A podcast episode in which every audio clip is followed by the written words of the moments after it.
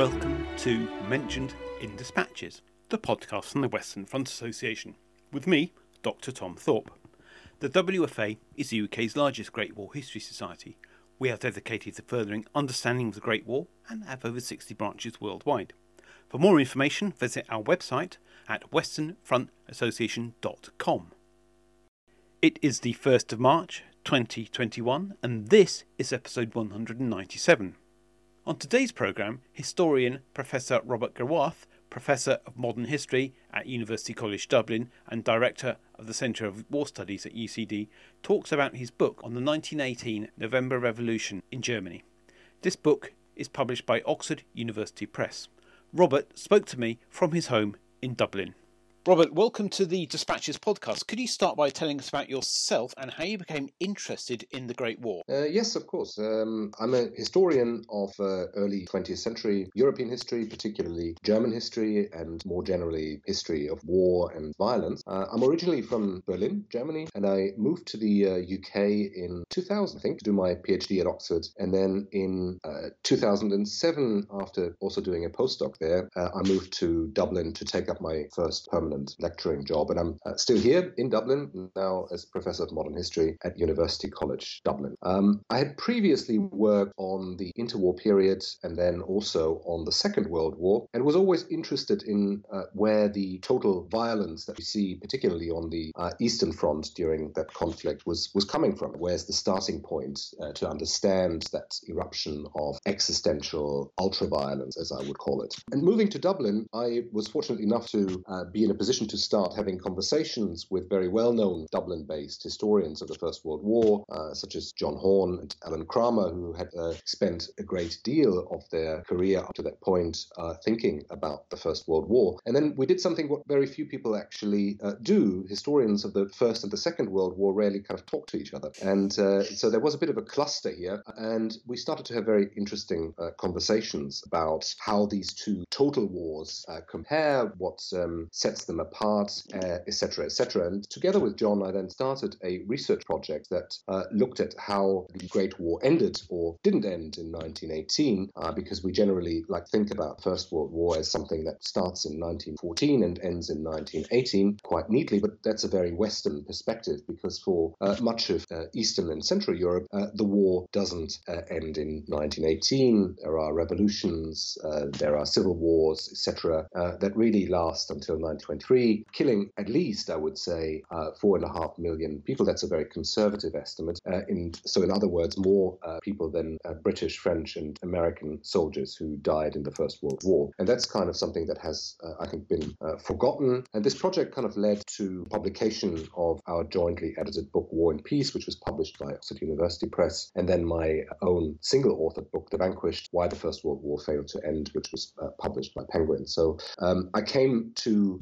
the the First World War, to sum it up, uh, from the Second World War and sort of ask questions about how we can understand this kind of existential violence, which I think we can really trace back to the First World War in some cases, particularly on the Eastern Front, and if we think of the Armenian genocide, but also more specifically to these years between the Russian Revolution of 1917 and the Treaty of uh, Lausanne, the last of the uh, peace treaties at the end of the, the First World War, uh, which was concluded in 1923. So, why write a book on the 1918 German Revolution? Well, I think it started with me pondering more generally, as I just explained, how the First World War ended. And one of the things that I noted was that there were about 30 revolutions or violent uh, changes of power in this period. And very often, I think this has been ignored. People, of course, know about the Russian Revolution, but they don't know about what is generally considered the lesser uh, revolutions of uh, this period. And I think that the German Revolution, which is actually a very important uh, revolution because it transforms Germany Germany from an imperial system to a, a liberal democracy, arguably the most liberal uh, democracy of the time.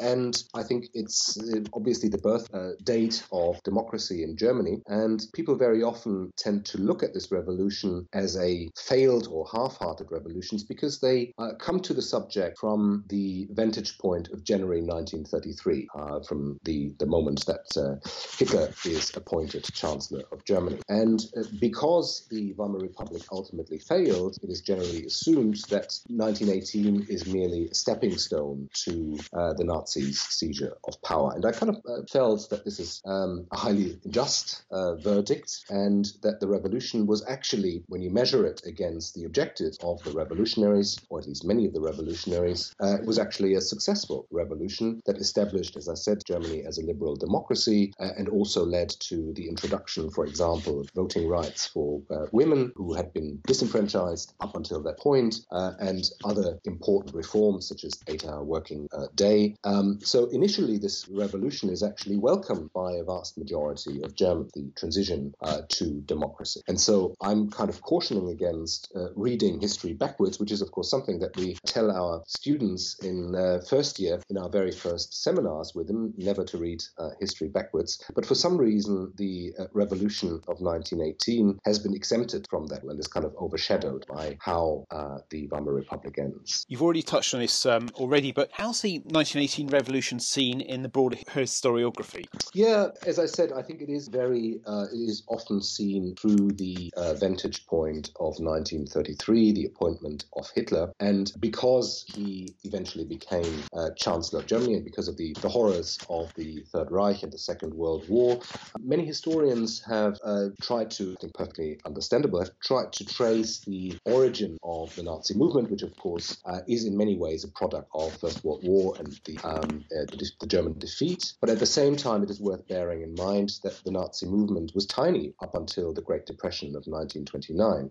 Uh, nobody could have predicted in 1928, before the Great Depression uh, starts, that Hitler would ever become uh, Chancellor of Germany. Um, so I think we need to resist the, that uh, urge to read history backwards. We need to uh, avoid seeing it as a failure, but also kind of measure it against the successes that the revolution had. Um, what is interesting is that up until this present day, the um, the the revolution is associated with the odium of treason uh, in some political camps. Of course, we uh, we all know the stab in the back uh, legend, uh, which was spread by the German far right uh, immediately after the First World War and was a very powerful narrative suggesting that the revolution had caused German defeat, and therefore the right associated the revolution uh, with treason. At the same time, a similar accusation, but coming from a very different direction, is leveled by the far left. They are accusing the more moderate revolutionaries around Friedrich Ebert, the uh, leader of the uh, majority Social Democrats, of betraying uh, a proper revolution in Germany, proper social revolution, by collaborating with more moderate uh, liberals, but also with uh, the Freikorps to put down uh, far left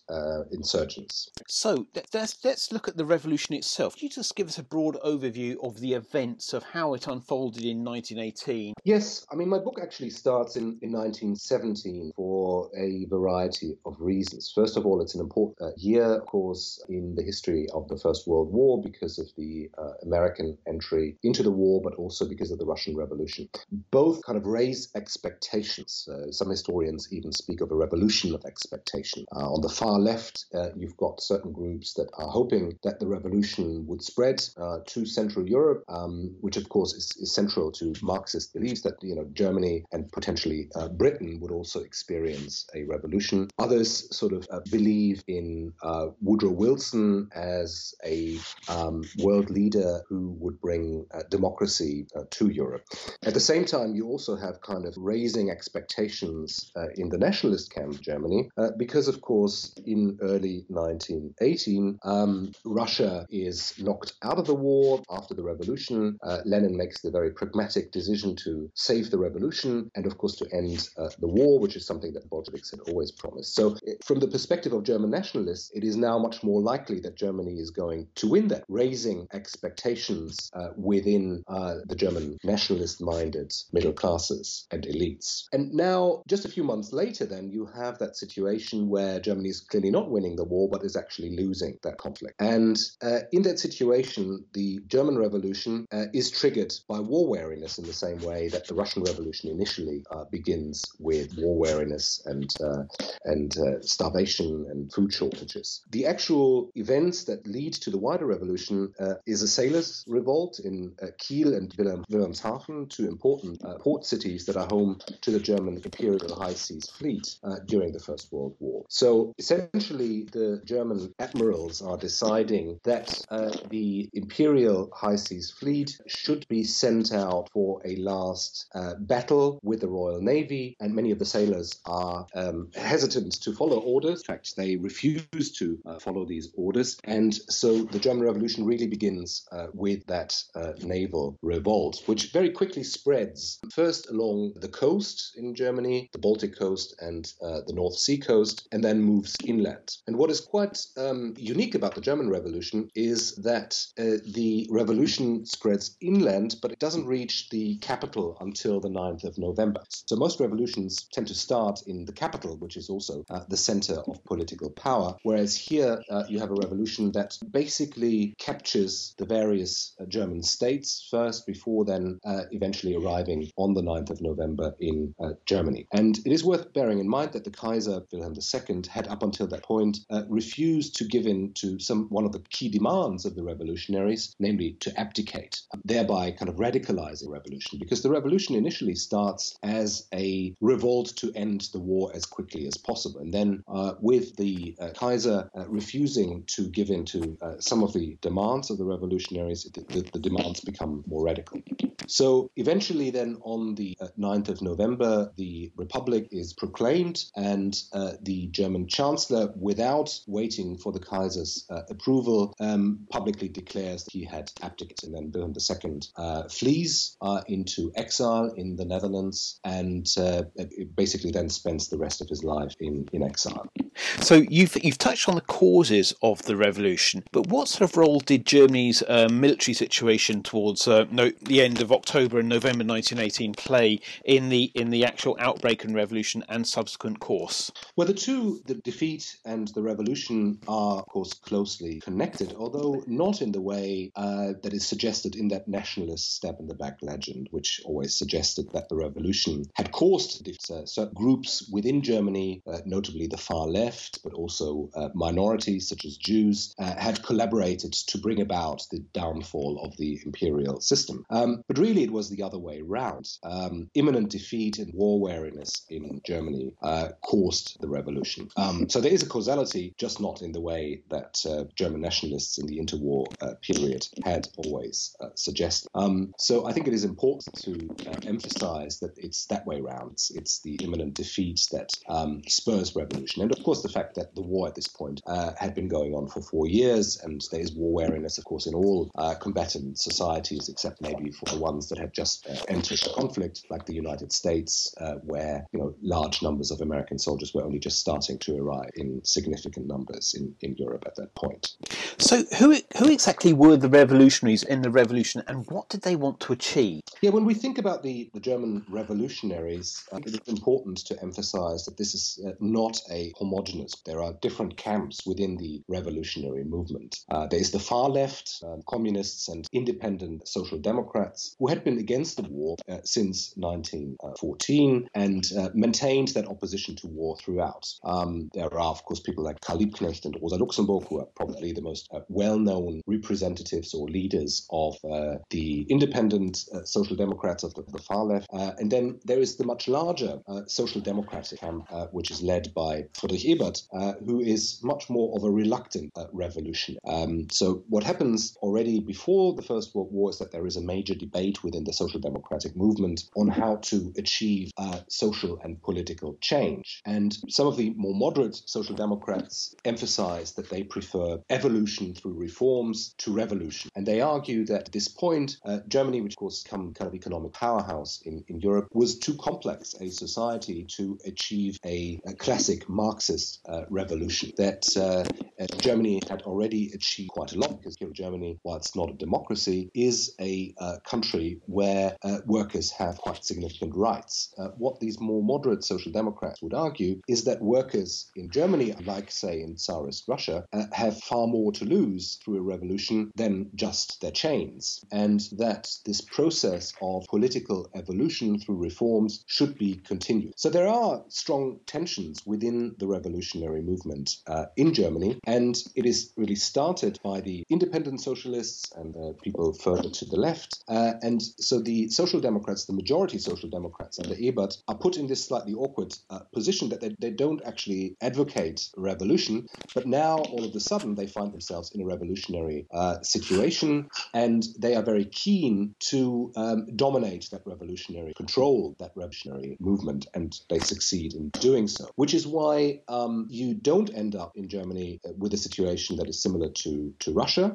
Um, Ebert uh, and other majority social democrats are actually against a um, council's republic, form of direct uh, democracy that would be governed by social, uh, soldiers and workers' councils. Um, but Ebert is uh, insisting that an elected constituent assembly should decide on the future form of state in Germany and not the soldiers and workers' councils that are uh, the preferred option um, by the far left. So, why does liberal democracy triumph in Germany as opposed to another outcome such as a socialist revolution? Well, it has a lot to do with precisely Ebert's insistence that uh, there should be a national election for a constituent assembly. And essentially, um, the outcome of that election, which takes place in January 1919, is that the three parties most closely associated with and most strongly in favor of liberal democracy, uh, the majority Social Democrats, the uh, liberal uh, liberals, and the Catholic Centre Party, uh, they emerge uh, as the strongest political parties by far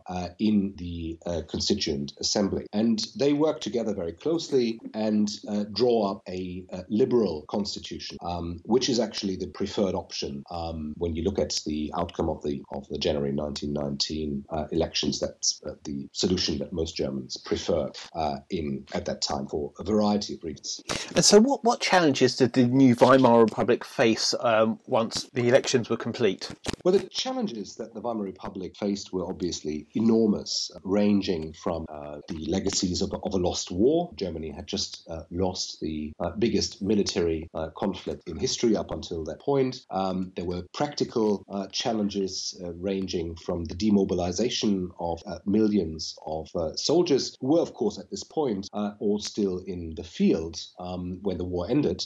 there were no enemy soldiers on German soil, and the German soldiers were still spread all over Europe. Um, there were the challenges that many uh, civil servants, conservative civil servants, did not sympathize with democracy. Uh, there was the, the challenge that uh, was posed by the Versailles Peace Treaty. Um, there was also uh, radical opposition from the far left and from the far right. Um, so the challenges are enormous. And what is more surprising in some ways is that the uh, Republic lasted until 1933 um, and that it didn't collapse sooner, because I would argue that relatively few uh, Western democracies in modern history have faced a similar set of uh, challenges as the Weimar Republic. And my penultimate question is what do you think the legacy of the 1918 revolution is? Well, curiously, 1918 is not a date that features prominently uh, in the festive calendar of German Democrats, but I would argue that it should be. Uh, it is, after all, the birth date of German democracies, and we kind of tend to think of the Weimar Republic primarily in terms of failure. Yes, it is a, rem- a reminder that uh,